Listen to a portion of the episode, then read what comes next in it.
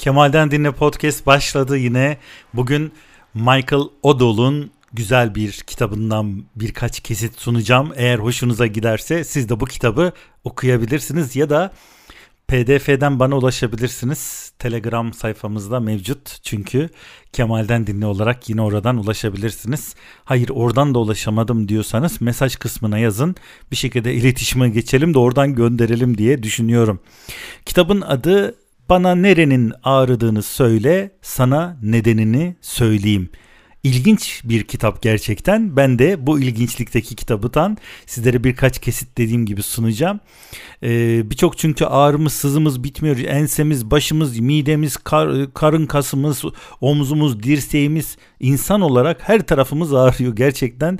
Ee, ben de bununla ilgili olarak e, bir kitap araştırdım. Dedim acaba tıp, alternatif tıp üzerine kitaplar var mıdır, nedir? Karşıma bir anda bu kitap çıktı. Çok ilgimi çekti. Umarım sizin de işinizi görür. Yani birkaç şey. E, çünkü çok ilginç hikayeler var. Bir de yazar mesela hayatında örneklerle anlatmış bunu.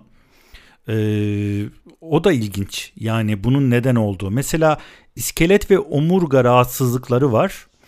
İskelet ve e, kemikler yapımızı, iç yapımızı gösterir. Kemiklerimiz ve her e, ağrıdığı zaman bize yaşamı zehreden bu yapılar hayat inançlarımızda acı çektiğimiz anlamını taşır. Bu yapıları birçoğu bilinç dışıdır. Yani günlük yaşantımızda, hayatla bağlantımızda bilinçsiz olarak ve sürekli olarak dayandığımız en derin e, haksızlıklardır. Halkların büyük inançları, tarihler, kültürler, adetler, dinler ve e, ırkçılık, etik onur, adalet duygusu, sapkınlıklar ya da bilinçaltı korkular gibi daha kişisel e, kavramlar, bunlar birbirine bağlı. Kemikler de vücudumuzda en derin yerde bulunur. Her şey onun etrafında oluşur. Her şey ona dayanır ve aynı zamanda İçimizde en sert, en sağlam kısımdır. İnsanlığın en gizemli simyasının oluştuğu kemik özü iliği, iç felsefe taşının barındığı yerdir. İşte bu halde içimizde, bilinç dışı psikolojimizde en derin yerleri temsil ediyor. İşte biraz anladınız değil mi? Yani bakış açısının nasıl olduğunu kitabın. Kemik yapısındaki genel hastalıklara çok az rastlanır. Daha çok vücudun belli bir yerinde, bacak, kol, kafa, bilek, oralarda ortaya çıkma eğiliminde. Fakat burada belirtilen sorun derin yapısal bir sorun olduğunu ve kişinin yaşadıklarından ötürü ya da haklı ya da haksız yere sarsılmış temel bir inanca bağlı olduğu bilinerek tedavi edilmelidir diyor. Evet, bacak rahatsızlıklarından bahsediyoruz şimdi biraz da. Bacak genellikle gerginlik ya da ağrı olduğunda bu dünyada ya da başka biriyle ilişkilerimizde gerilim yaşadığımız anlamını taşıyor.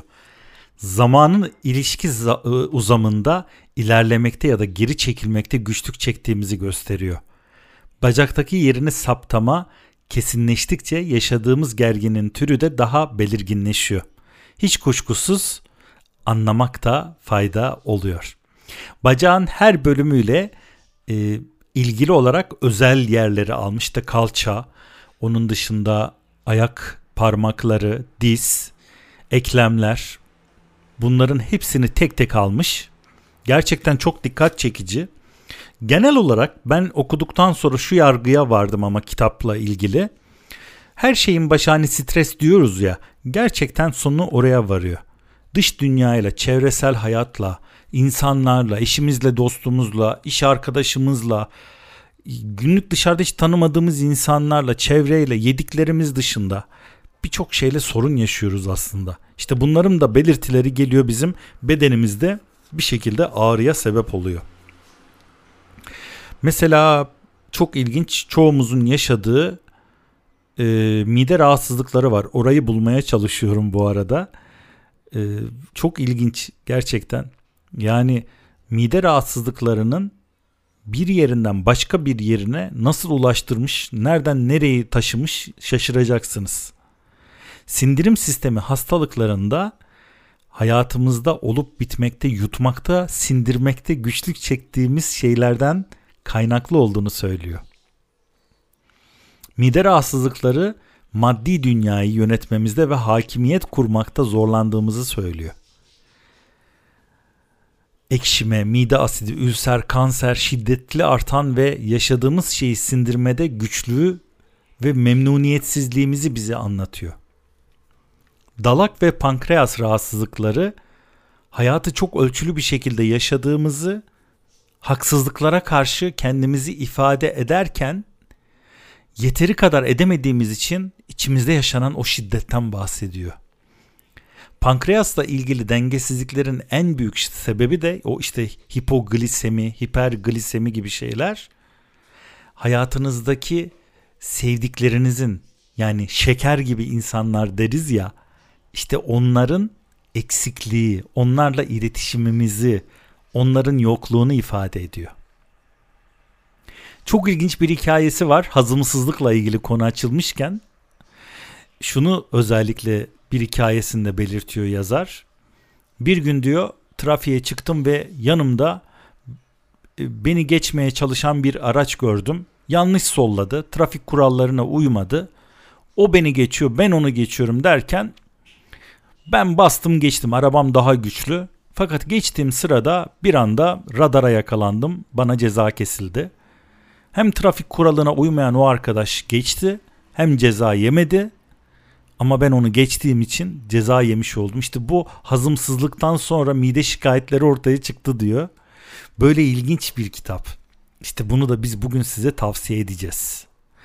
İçerisinde karaciğer, akciğer, omurilik, ense, omuz baskıları, sinir hastalıkları, uyuluk ağrısı, bunlardan bahsediyor. Nasıl çözülebileceği değil, neyinizin olduğunu söylüyor sadece. Bazı hastalıkların gerçekten ilaçla, medikal bir şekilde çözülemeyeceği ortada.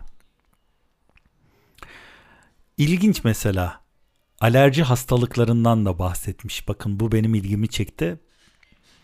Saman nezlesi, cilt, sindirim ya da solunum alerjileri tehlikeli ya da saldırgan olarak algılanan dış dünyayı yönetme güçlüğümüzü ifade eder. Savunma, saldırıya uğrama, kurban, ama aynı zamanda kendimizi yanlış bir çevrede bulmaktan bahsediyor. Kendimizi güçlü reflekslerimizle savunma tutumu, bazen de buna karşı gelen tepkiler karşısında savunmasız kalma.